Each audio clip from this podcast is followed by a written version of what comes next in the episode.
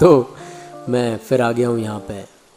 खैर, अब तो शुरुआत की शुरुआत की अभी एक अरसा हो गया है। आज सातवां, आठवां रिटेक भी है, ये अब तो अपने इंट्रोडक्शन से बोर सा हो गया हूँ। समय ऐसा चल रहा है, यार, क्या करें? किससे बात किए एक सा हो गया है। तो सोचा यही बात करते हैं, शायद बात बन जाए। तो बाबा, देखो दरअसल बात यह है कि एक कहानी है। ये वो कहानी है कि जो सिर्फ़ कहानी है, जिसमें कोई किरदार नहीं है। मैं हूँ और मैं ही रहूँगा अंत तक साथ तुम्हारे। तो फ़िलहाल तो कुछ खास नहीं, एक छोटा सा किस्सा है सुनाने को।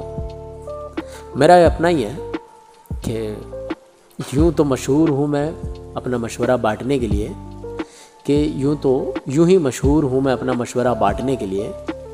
कई मशवरे मैंने फिजूल बांटे हैं। कोई लालच नहीं आवाम से। बस सुनो, अपना लगे तो अपना मान लो। उठ, तू अपने इश्क का इजहार कर। उठ, तू अपने इश्क का इजहार कर। क्यों न जज्बातों को इश्तेहार कर। उठ, तू अपने इश्क का इजहार कर, यूँ न जज्बातों को इश्तहार कर। क्यों तू बैठा है हार के? अरे, क्यों तू बैठा है हार के? खुद इनकलाब बन, यलगार कर, खुद इनकलाब बन, यलगार कर।